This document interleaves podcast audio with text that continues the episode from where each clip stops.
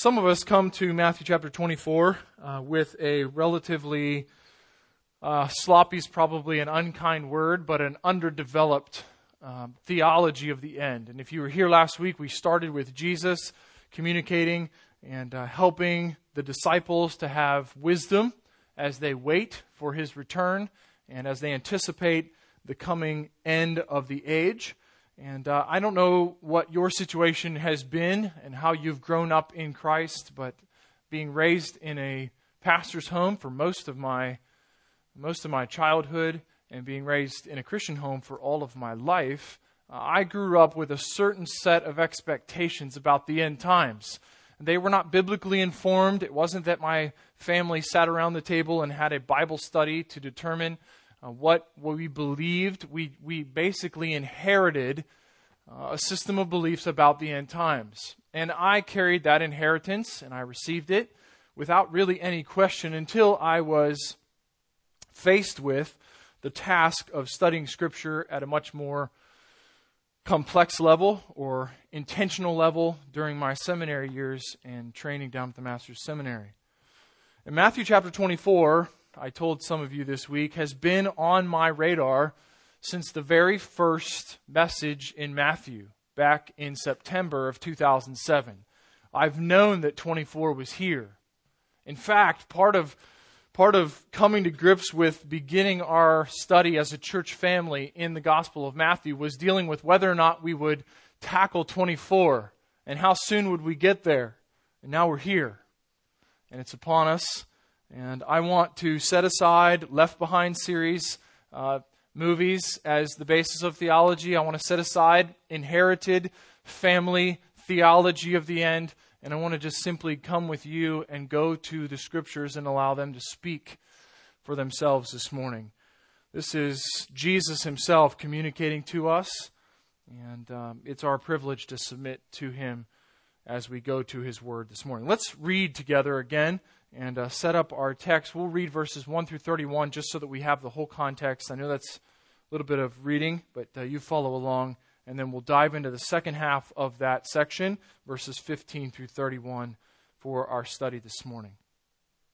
Verse number 1 of Matthew 21, 24 rather says, Jesus left the temple and was going away when his disciples came to point out to him the buildings of the temple. But he answered them, you see all these, do you not? Truly I say to you, there will not be left here one stone upon another that will not be thrown down. As he sat on the Mount of Olives, the disciples came to him privately, saying, Tell us, when will these things be? And what will be the sign of your coming and of the close of the age? And Jesus answered them, See that no one leads you astray. For many will come in my name, saying, I am the Christ, and they will lead many astray. And you will hear of wars and rumors of wars. See that you are not alarmed, for this must take place, but the end is not yet. For nation will rise against nation, and kingdom against kingdom, and there will be famines and earthquakes in various places. All these are but the beginning of the birth pains. Then they will deliver you up to tribulation and put you to death and you will be hated by all nations for, for my name's sake. And then many will fall away and betray one another and hate one another. And many false prophets will arise and will lead many astray. And because lawlessness will be increased, the love of many will grow cold. But the one who endures to the end will be saved. And this gospel of the kingdom will be proclaimed throughout the whole world as a testimony to all nations and then the end will come. Verse number 15. So, when you see the abomination of desolation spoken of by the prophet Daniel standing in the holy place, let the reader understand. Then let those who are in Judea flee to the mountains. Let the one who is on the housetop not go down to take what is in his house, and let the one who is in the field not turn back to take his cloak. And alas, for women who are pregnant and for those who are nursing infants in those days. Pray that your flight may not be in winter or on a Sabbath, for then there will be great tribulation, such as not has been has not been from the beginning of the world until now, no, and never will be. And if those days had not been cut short, no human being would be saved. For the sake of the elect, those days will be cut short. Then, if anyone says to you, Look, here's the Christ, or there he is, do not believe it. For false Christ and false prophets will arise and perform great signs and wonders, so as to lead astray, if possible, even the elect. See, I've told you beforehand. So if they say to you, Look, he's in the wilderness, do not go out. If they say, Look, he's in the inner rooms, do not believe it. For as the lightning comes from the east and shines as far as the west, so will be the coming of the Son of Man. Wherever the corpse is, there the vultures will gather. Immediately after the tribulation of those days, the sun will be darkened, and the moon will not give its light, and the stars will fall from heaven, and the powers of the heavens will be shaken. Then will appear in the heaven the sign of the Son of Man, and then all the tribes of the earth will mourn, and they will see the Son of Man coming on the clouds of heaven with power and great glory. And he will send out his angels with a loud trumpet call, and they will gather his elect from the four winds, from one end of the heaven to the others.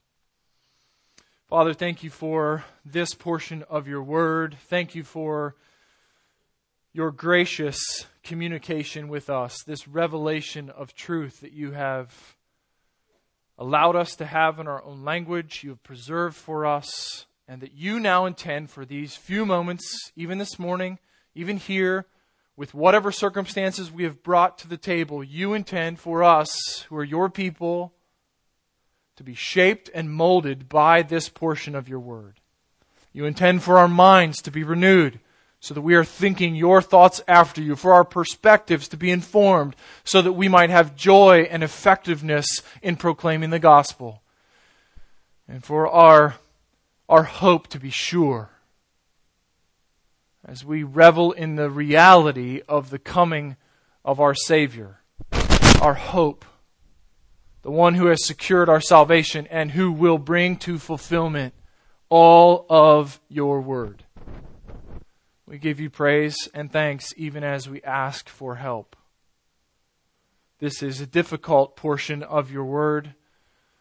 It is hard for us to understand and to work through what is communicated to us. Give us grace and strength. Help us not to stand in judgment over your word, but to allow your word to stand as the authority this morning. May it, may it be held up singularly as your voice. May we be quick to hear it, slow to speak back, slow to anger in what we're receiving and in receiving and hearing your word, may we become doers, obedient to the gospel of Jesus Christ. We give you praise and thanks, and we will turn back praise as you work through our time of study this morning. We offer up our request and we give you our worship in the name of our Savior, the coming King. Amen. Well, by way of review, just so that we know where we are, if you're entering into this with us today for the first time, Matthew chapter 24 is the, is the starting point of the fifth and final sermon or discourse that Jesus is recorded as delivering by Matthew, one of his 12 disciples. This is a key marker. There are five discourses in Matthew. You can divide up the book with those five discourses and get a clear perspective of Matthew's theme that Jesus is the Messiah. He is the promised one from heaven. There is no other one to look forward to. He alone fulfills all that was prophesied and all that was commanded in the law of God. And in this final discourse, Jesus is communicating with a different set of people. There has been the longest recorded discourse, which is familiar to us as the Sermon on the Mount, where Thousands of people, perhaps hundreds if not thousands, were gathered around Jesus listening to him on a plateau. But here, Jesus is not communicating with thousands of would be followers. He's not communicating with enemies of the religious movement in Jerusalem that we've just studied at the temple. But rather, he's with his 12 disciples. And they've come to him and they've asked specific questions of Jesus. And those questions are driven by the first two verses and what they record in chapter 24. Very simply, leaving Israel, or leaving Jerusalem rather, the disciples are marveling, Mark tells us, at the beauty of the temple. And they point out the vista to Jesus. Look at the beautiful temple. And Jesus responds by telling them that the temple is going to be leveled. It's going to be dozed. There's not going to be one stone of the temple still standing on top of another one. And that prompts them to, to believe that that would surely mark the end of the age. And so they ask him two questions When will these things be? And what will be the signs that accompany your coming in this period of the end of the age? Those two questions are responded to by Jesus in the remainder of this, this section and into chapter 25 with the parables that we'll find there in a few weeks. Last week we noticed that there are potentials that accompany the, the coming of the end that the disciples of Christ, the, the believers need to be aware of. There is potential deception, there is potential fear and terror, there is potential desertion, and gloriously there is potential salvation because the gospel will go out before the end comes. Now, with that backdrop and that wisdom that was provided in our study last week from the Spirit's Word to us, there are several factors that we need to rehearse as we start into verse number 15 and carry relatively quickly through verse number 31.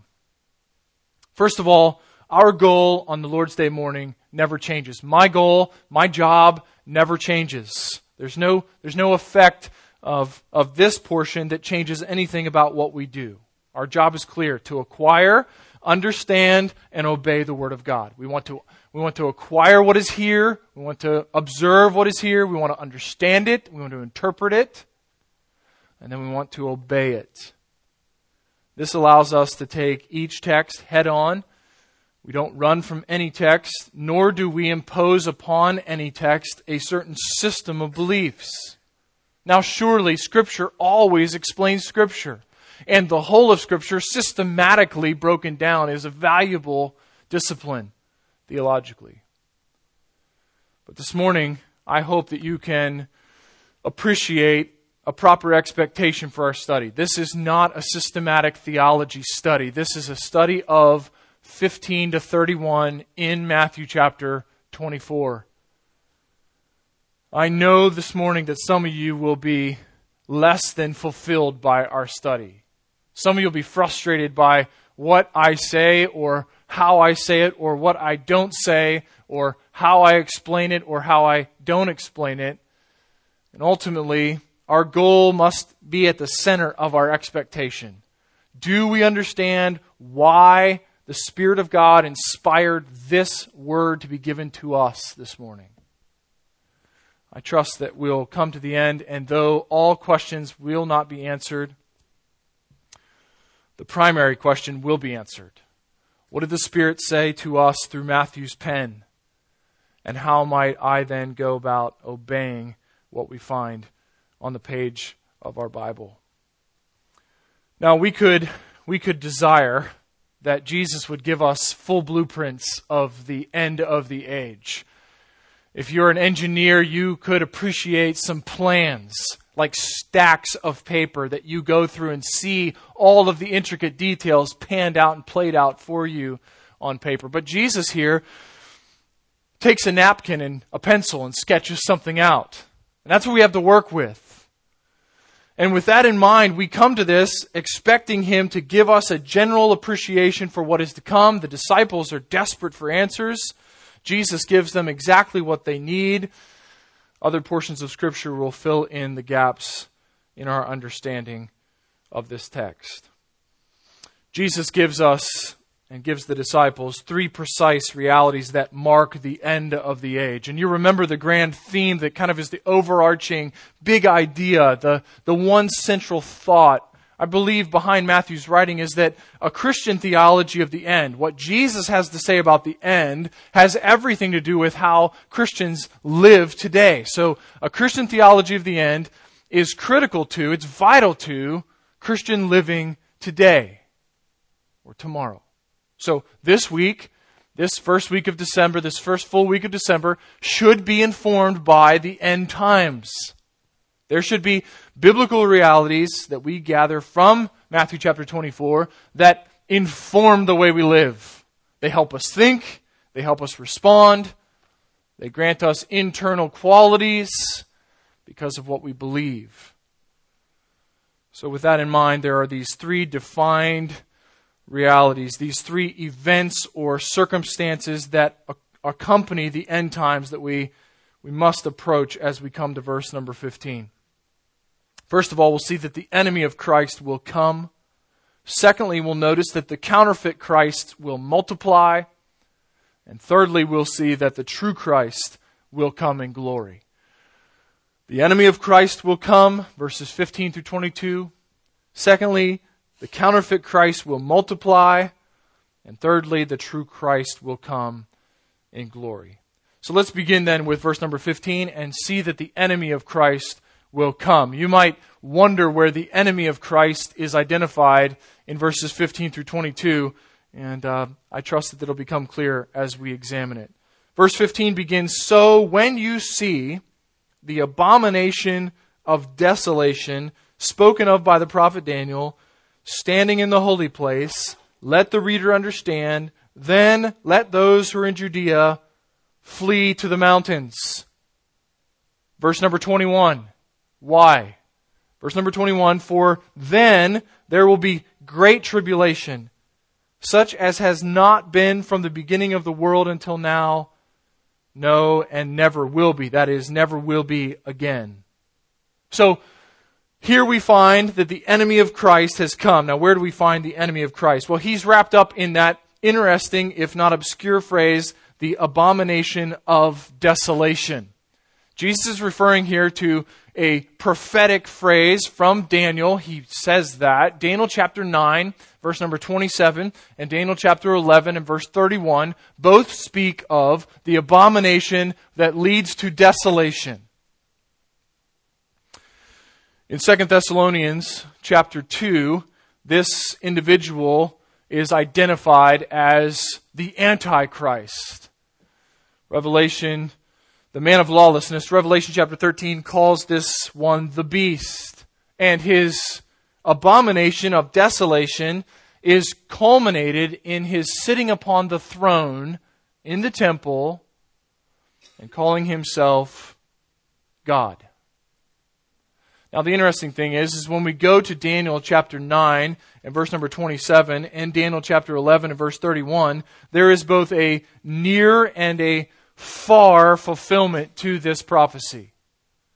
You see, in the time of Daniel, there was a very real event that would come following this prophetic work from Daniel, where a very real earthly king really slaughtered pigs, unclean animals, and really put their blood all over the altar of the temple and desecrated the temple for the nation of Israel.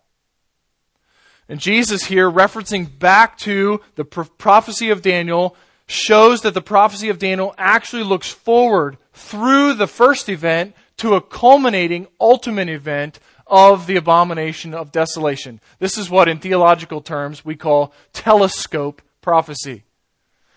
You all have played with a telescope, or you remember playing with a telescope at some time way in the past, and it pops out. If you close the telescope and you look at one end of it, all you could see is that there is one lens here and there's another lens here. But when you pop it out, you see that there are a bunch of different segments that make up a very long telescope. Telescope prophecy means that there is both an immediate application of the prophecy and then there is a long-term application of the prophecy. What Jesus does here is looks at the abomination of desolation spoken of in Daniel, and that's Jesus in the parentheses, by the way. Let the reader understand. That's Jesus. He's saying that. That's not Matthew. That's not Matthew adding a commentary like, hey, you reading my my gospel account, you should understand this. It's Jesus. It's in Mark as well. He says, let the reader of Daniel understand what he's reading. What the reader of Daniel should understand is that this is not just the immediate desecration of the temple. This is a coming ultimate event when the one, the enemy of God, will come and will, with abomination, make desolate the temple.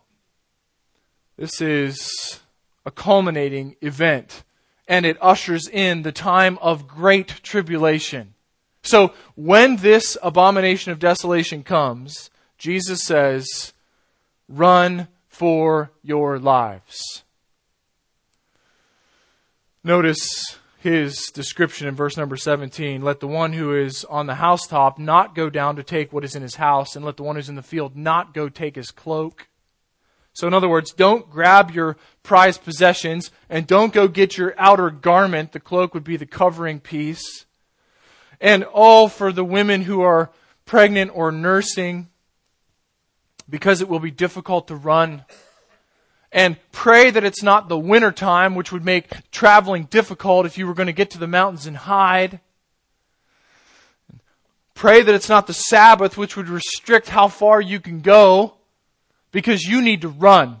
You need to run when this happens, because when the abomination of desolation occurs, when the great beast, the Antichrist, spoken of in Revelation chapter 13, verses 14 and 15, accomplishes his purposes, is seated upon the throne, declares that he is God, a time of suffering will be ushered in that the world has never known. That's why the explanation is given in verse number 21. For then there will be great tribulation, such as has not been from the beginning of the world until now. We've been in Genesis in our adult Bible fellowship. We've been studying the flood and the tragic consequences of sin as God poured out his judgment upon humanity. This time of tribulation that will follow the coming of the enemy of Christ, this time of tribulation has no equal in world history. Think of, imagine the worst possible scenario. This will overcome the evil that you can that you can trace to the farthest edge of your imagination. This is no Holocaust. This is far greater. This is no tsunami caught on video. This is far greater. This is no 9 11 towers falling down with thousands of people and rescue workers inside. This is far greater. So Jesus says, Mark my words the birth pangs will lead to the actual birth pain when the coming abomination of desolation is seen. And following its culmination in the temple, there will be amazing tribulation on the face of the earth. Now, notice how Jesus goes on in verse number 22, and he says, If those days had not been cut short, no human being would be saved. In other words, everyone would die if the tribulation was not in some way limited. And there's only one reason that the tribulation is limited it's limited for the sake of the elect. But for the sake of the elect, the last sentence of verse 22, those days will be cut short. There will be an end to the great tribulation because of God's chosen people. For the sake of God's people, the tribulation will not go unending. The beast will come. His terror will be known. His tribulation will be felt. But for the sake of the elect who are going through it, it will come to an end. Now, the word elect is simply the word chosen. This chosen ones. And there's, there's no there's no creative way to get away from what this word means. It means the ones that God has chosen. And we know that this is part of the, the, the glories of the gospel. That God in His sovereign grace sets His affections upon individuals like us who are sinful, running away from Him, not desiring Him, not looking for Him, not wanting Him. Ephesians chapter 1, Romans chapter 2 and 3. This is the only constraining reason for the end of the tribulation. It is those elect ones, the ones that God has set his affections upon, that cause him to limit the effects of the tribulation doled out by the Antichrist, the beast. Now, surely for the readers who were the earliest readers of Matthew's gospel account, they were looking back and seeing AD 70 as a clear marker. Jesus said, Not one stone will be left standing upon the temple. And when the disciples said, When will these things happen and what will be the signs that accompany your coming? He said there will be a, an abomination of desolation. And so for many, AD 70, when the temple was leveled, the Romans ravaged the city of Jerusalem, this seemingly is fulfilled. There isn't one stone left standing. But not unlike Daniel's first prophecy of an abomination of desolation, Jesus is not he is not looking merely at the very first foreshadowing fulfillments of his prophecy, but rather looking beyond AD 70 to something far greater. AD 70 simply does not hold up when the telescope is popped out. When you pop it open, you see AD 70 fits in as one of the links foreshadowing, leading to, looking forward to the culmination, which will include suffering as has never been experienced before. So, we must be informed by these words from Jesus. He's teaching his disciples. He's teaching us. We must be informed, but we must recognize, even as we read this and we are overwhelmed by what is described, we must be reminded that this enemy of Christ, who will, with his abomination, make desolate worship in the temple of the one true God, he will not succeed in his evil mission. He will come he will establish himself. He will lead many astray. He will cause suffering for millions. But he will not succeed. Jesus Christ is coming. Nor will the great tribulation go on unendingly because Jesus Christ is coming. This is the anticipation that comes from the information delivered from Jesus. Both of these events, both the coming of the, the beast, the Antichrist, who is Satan's top henchman, and the tribulation period that will follow will be brought to an end by the glorious coming of Jesus, the King.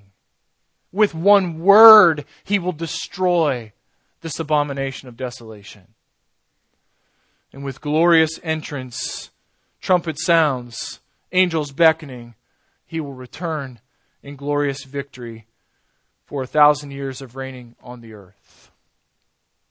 So, Christian theology, even this declaration from Jesus that when we see or they see, this generation sees the desolation that comes from abomination, there will be great suffering.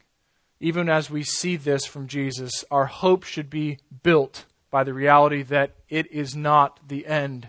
The end will come as Christ establishes his throne forever. Following this enemy of Christ coming, we find a second grand reality in this text, and that is the counterfeit Christ will multiply. Now, we've already referenced these counterfeit Christs. We've already seen them. They're going to be active. They are active presently, anticipating the coming of the end. But when the coming of the end is here, when the tribulation is present, these individuals will multiply. These will go from a few to many, or from a many to a multitude. And it will be obvious why. Verse number 23 Then if anyone says to you, Look, here is the Christ, or there he is, do not believe, for false Christ and false prophets will rise and perform great signs and wonders, so as to lead astray, if possible, even the elect, that is, after themselves. So I have told you beforehand with the beast reigning on the throne and declaring that he is God, with the tribulation in full, full fury, many will capitalize, many counterfeit Christs, counterfeit Messiahs will capitalize on the opportunity to prey upon desperate people, desperate for relief from their suffering. They will claim that they are the Christ, or they will claim that they know where the Christ is and where relief can be found. Jesus says, Do not believe them. They are so bent on dragging to hell all who will follow them that if it were possible, they would take even the elect with them. And that phrase, if it were possible, is a clear sign that it is not. It is not possible that the elect be led astray. But Jesus says, do not even hear them. Don't believe. Don't be, don't be duped into thinking there might be validity. In desperate tribulation, the multiplication of false Christ will take place. These evil impostors will take with them any and all who will follow them. Now, notice again that the word elect has come up in verse number 24. Even the elect who are under the potential sway, though it is impossible for them to walk away and to follow a false Christ, they are under the sound of these false Christs and false prophets. In other words, these elect ones, the ones for whom the tribulation will be cut short, it will end. These ones are under the sound of these false Christs, these false prophets. They are both national Israel and remnant of the national Israel that will be saved. And there is, I believe, it seems on the face value, the church. Both the church and national Israel are represented in the elect. It is a term for the people of God in your New Testament. Therefore, Jesus warns the disciples, and by warning the disciples, warns all of the people of God that they not believe these false Christ and false prophets. Verse number 26 So if they say to you, Look, he's in the wilderness, do not go out. If they say, Look, he's in the inner rooms, do not believe it. And then notice this explanation For as the lightning comes from the east and shines as far as the west, so will be the coming of the Son of Man. And then this strange little sentence, one of those odd ones that you're reading really fast and then you slow down. Wherever the corpse is, there the vultures will gather.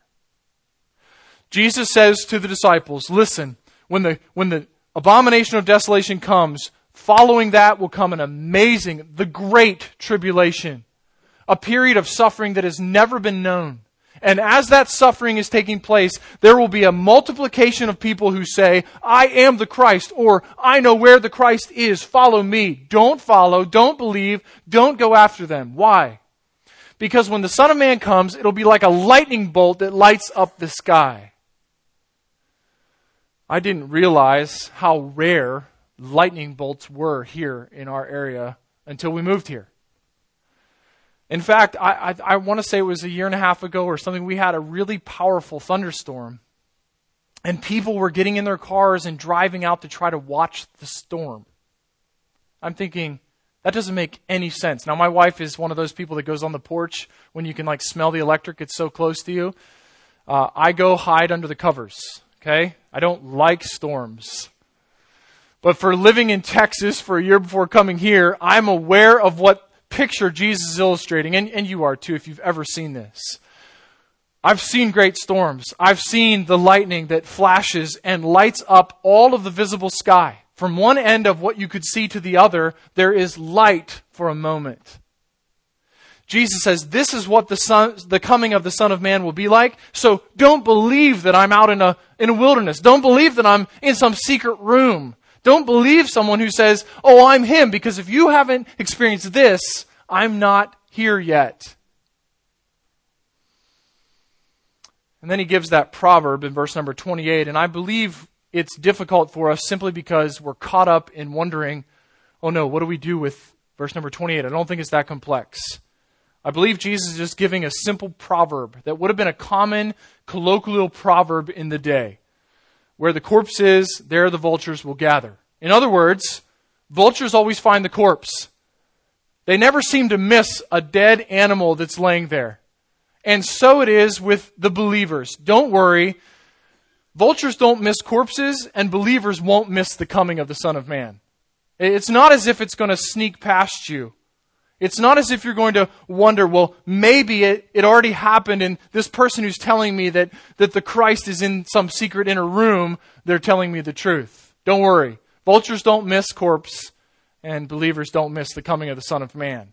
Just a proverbial statement. I believe that's the best understanding. Rather than reading into it that there's death and that the corpse is Christ or the corpse is, is the, the enemies of Christ who are dead already, and the vultures are Christ, or the vultures are the believers. Um, if you have a King James, eagles, that's a terrible translation. It's not eagles. Eagles don't go to dead animals. They kill their own food. So this is, this is vultures, and the picture is just a simple colloquial cultural phrase. Wherever the corpse is, there will the vultures gather. Don't believe the multiplying false Christ. So, massive reality number one the enemy the enemy of Christ is coming. Reality number two counterfeit Christ are going to multiply. Multiple counterfeit Christ and prophets for counterfeit Christs will come. And then, thirdly, we find that the true Christ will come in glory, which has already been referenced in verse number 27, but is picked up with so much more description in verse number 29. So, to this point, we, we need to pause and understand that the end time, biblically informed end time theology, has everything to do with biblically informed, right now time living. Your hope, your expectation, your perspective on your life today, this afternoon, tomorrow, at work, with your kids, whatever the case, your perspective must be informed by the end times as Christ communicates them. So he is both informing us, and in the second reality, he is warning us. Those of us who abide in him, though we will suffer in the tribulation, will not be led astray with those who will follow counterfeit prophets and counterfeit Christs. That leads us then to the third and climactic reality that we must consider from Matthew chapter 24 in verses number 29 through 31.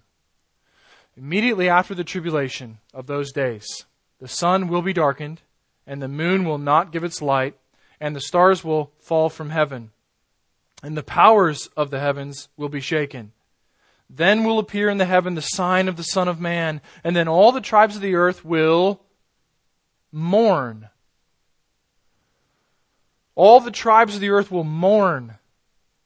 And they will see the Son of Man coming on the clouds of heaven with power and great glory, and he'll send out his angels, and with a loud trumpet call, they will gather his elect from the four winds, from one end of the heaven to the other.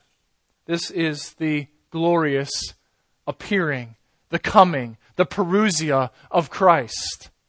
This is the confident expectation of all suffering believers, of all believers throughout the ages. This is the culmination of the kingdom of Jesus Christ. And it happens immediately after the tribulation. Um, we get very specific in verse number 29. Immediately after the tribulation that has ensued with the abomination of desolation, the establishment of this Antichrist, the multiplication of counterfeit Christ, and immediately following that tribulation, the coming of the Son of Man will appear. Now, notice what it includes. In verse number 29, it includes universal darkness and confusion. Uh, universal darkness. Don't, don't read this with familiarity. It says that the tribulation of those days will be ended and the sun will be darkened, eclipse. The moon will not give its light. The stars will fall from heaven and the powers of heaven will be shaken. In other words, mass confusion of all of the structures that we expect and live with will be taking place. Adjustments will happen that we have never experienced. The sun will stop burning. The moon, therefore, will stop reflecting what the sun is giving off in light. And total darkness will come upon the world. Stars will fall from heaven. This will be the shower of all showers. And all the powers of heaven will be shaken. It will be as if the universe has been shaken like a can of soda all that we know will come to a screeching halt at the coming of the Son of Man. Secondly, we find in verse number 30 that mourning will come. Mourning, that is despair, weeping, wailing, gnashing of teeth. Why? Because all of the tribes of the earth represent all of the people groups that are apart from, outside of, the electing purpose of God. Those that are outside of the grace of God. Those who are not anticipating the coming of Christ, whose hope is not founded in Christ, whose hope is not established in His appearing, all of them will mourn because in that moment there will be a realization that something far greater than even the suffering of the great tribulation is about to come, and that is the judgment of a holy, sovereign Creator God. Therefore, verse 30 says, the nations will mourn. But verse 31 tells us that the elect will be gathered joyfully into his presence. Verse 31 And he will send out his angels with a loud trumpet call, and they will gather his elect from the four winds, from one end of the heaven to the other. Universal darkness and confusion? Yes. Mourning on the part of those outside of Christ's love and grace? Yes. Joyful gathering of the elect to be in the presence of Christ forever? Yes. Now, note here, brothers and sisters, that there is a, a key phrase in verse number 31 that is probably familiar to you. If you're a Bible student, you, you've recognized it when you read it. Verse 31 says, And he will send out his angels with a loud trumpet call. This is a key marker to the return of Christ. This trumpet call.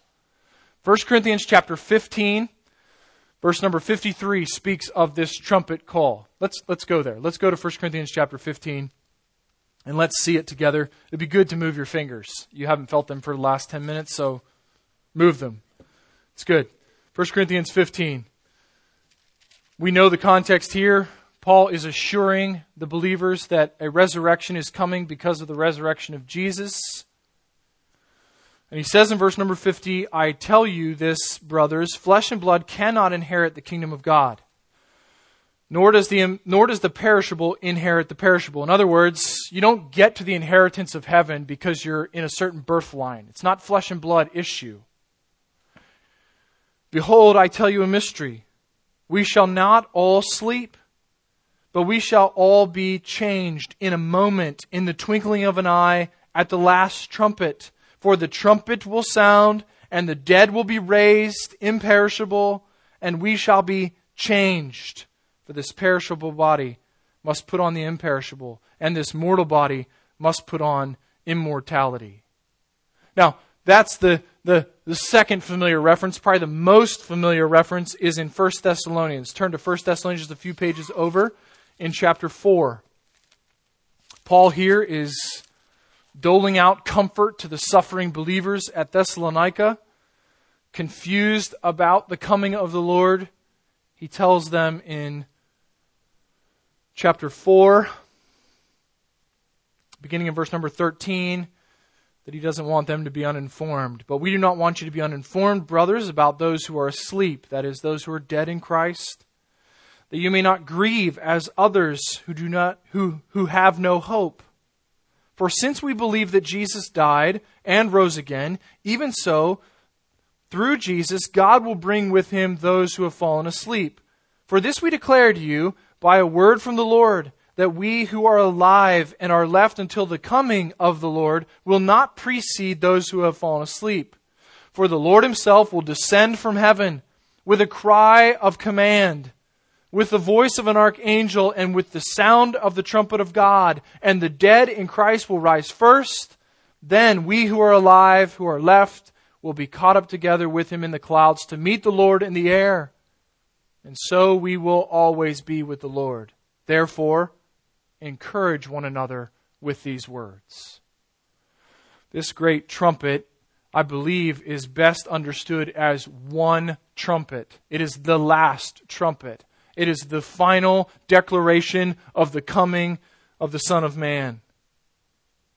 It is both the resurrection of the dead, putting on new immortal bodies, imperishable, and the gathering of those who are living, the elect ones, being gathered into the presence of Christ, who comes in the clouds.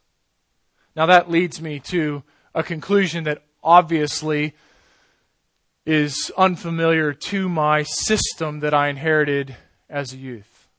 Because I believe and I, I'm confidently tentative, I think, that the rapture of the believers will accompany the resurrection of the believers. It will follow the resurrection of the believers, and all of those will take place after the tribulation period has come to its fullness.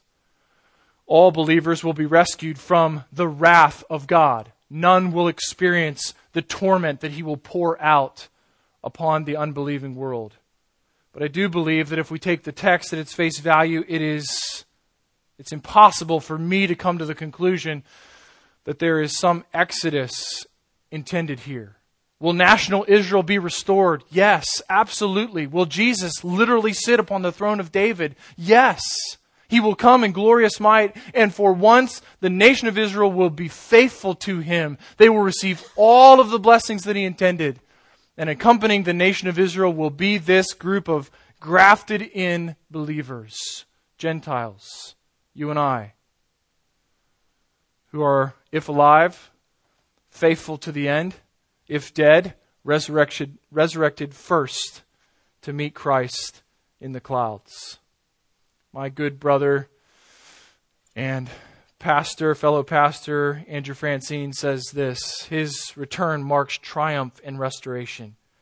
God overcomes evil. Justice stamps out oppression. Healing and order overtake fallenness and dysfunction. Wars turn to peace. How? Jesus, the Messiah, returns. The awesome Son of Man brings history to its determined end.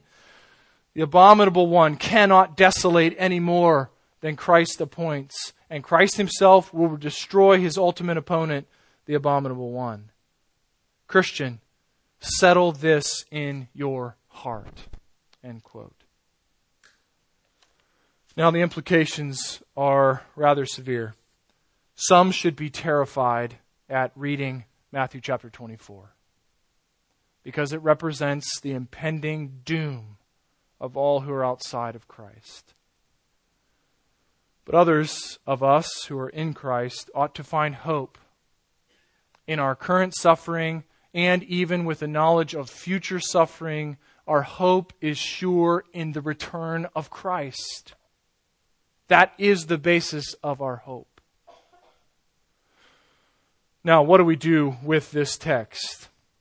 Well, with the backdrop of Christian theology of the end informing Christian living in the present, let me consider with you a few thoughts by way of application.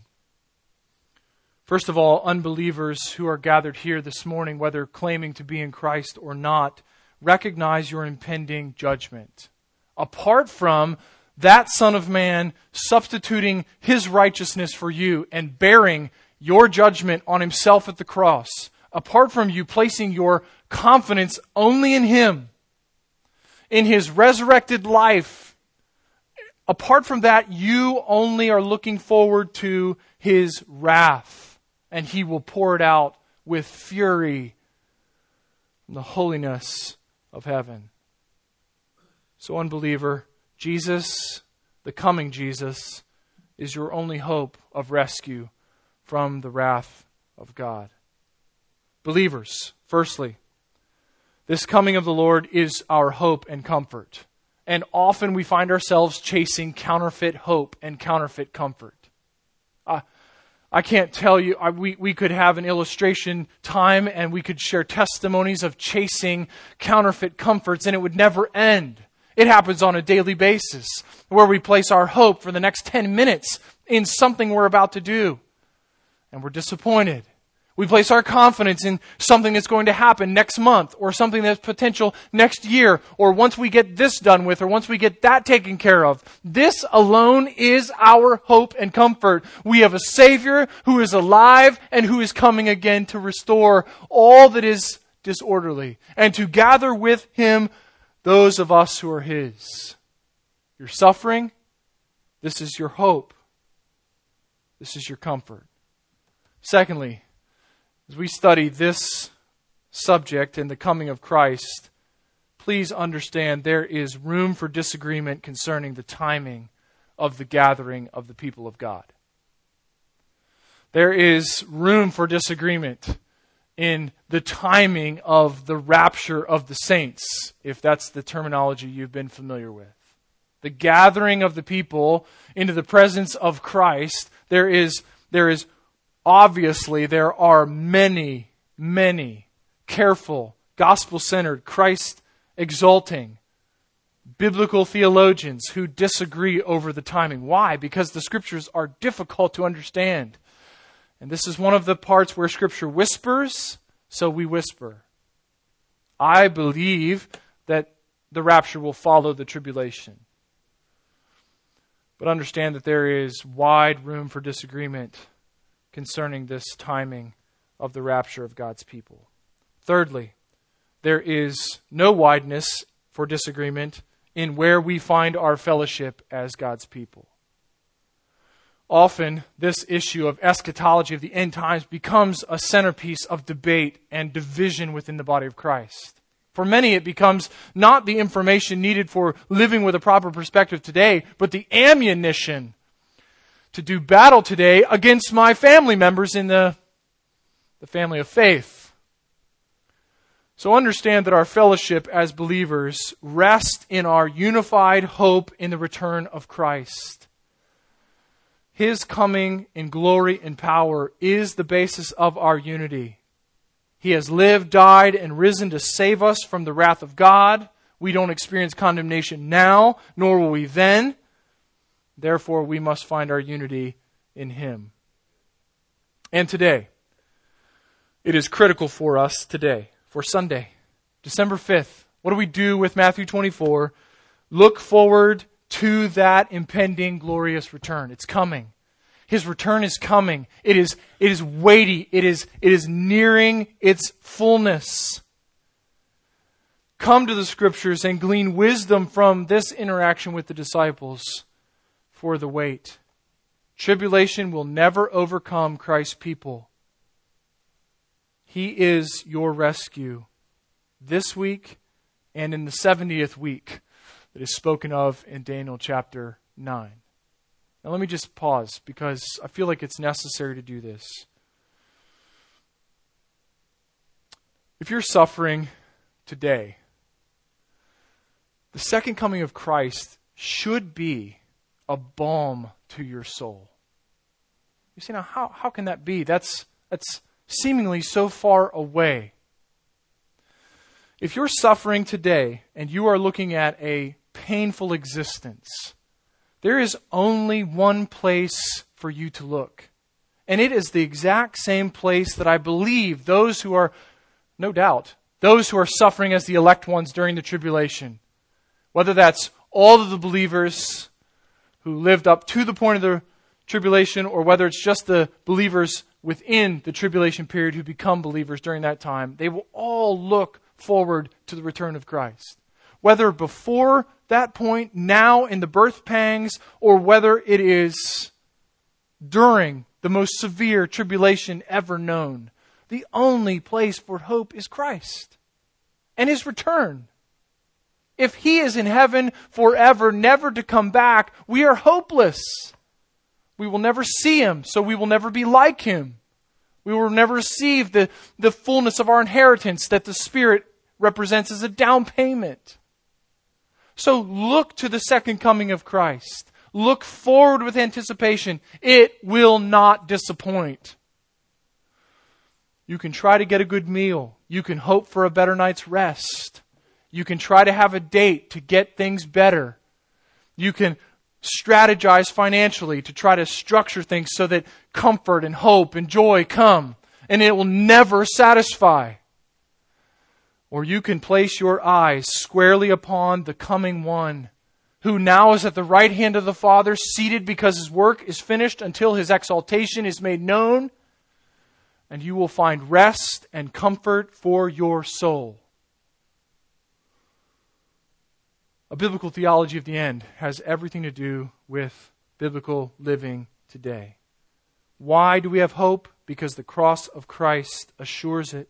His humility leads to his exaltation. his taking on the form of a man leads to every knee bowing at the name that is above every name. That name is Lord over all. Humility leads to exaltation. Imputation of Christ's righteousness leads to adoption and a coming inheritance. This second coming is built upon the hope that we have in his first coming. And the hope that we have in his first coming is centered upon Calvary. It's at the cross where the perfect obedience of Christ is substituted and credited to our account.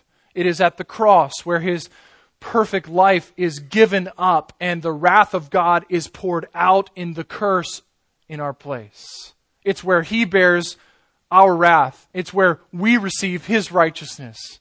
So as we remember that cross, we are not disconnected from the coming of Christ. It is that first coming, culminating in the cross, that builds all of our anticipation for his return. Looking to the end, according to the scriptures, with the hope of his appearing, is the critical piece for us this week to live presently with gospel realities in front of our face, bringing glory and honor to our Savior. Good theology of the end times has everything to do with good living, that is, Christ centered, faith based living and obedience this week. Let's look forward. Let's agree on what we must agree on. Let's be careful to disagree with love and grace. And let's anticipate the coming of our Christ. Father, thank you for just the simple reality that we call him our Christ. We have no rights. We have no rights to his righteousness. We have no rights. We have no merit to his affection, to your choosing. There is nothing in us that has caused you to look upon us with favor. And yet we celebrate and we remember now the one who gave himself in our place whose perfect obedience has been transferred to our account so that we stand not just not just at a level playing field, not just neutral, but in perfect obedience to your law, and whose resurrection from the dead secures victory over sin and death and leads us into eternal life, which is to know you and that one, your Son. Teach us to anticipate his coming teach our, our minds to focus, our, our hearts, our eyes of faith to look forward to future grace, the return of our Savior, when all suffering will be set aside, when all tribulation will end, where all injustice will be put right, where judgment will be doled out in righteousness, and where His glory will be known as it has never been known to us before, when we will see Him as He is. Teach us to look, to stop placing our hope in houses and cars and money and friendships, in relationships, in the next month, in getting through the year, in children. Teach us to place our hope only in our Savior so that we might walk by faith, looking backward at the grace of Calvary with anticipation to the grace of his glorious appearing. We'll give you praise and thanks for the work that your Spirit does through your word in us, your people. And we ask that you would continue that even now as we remember together. In the name of our Christ, amen.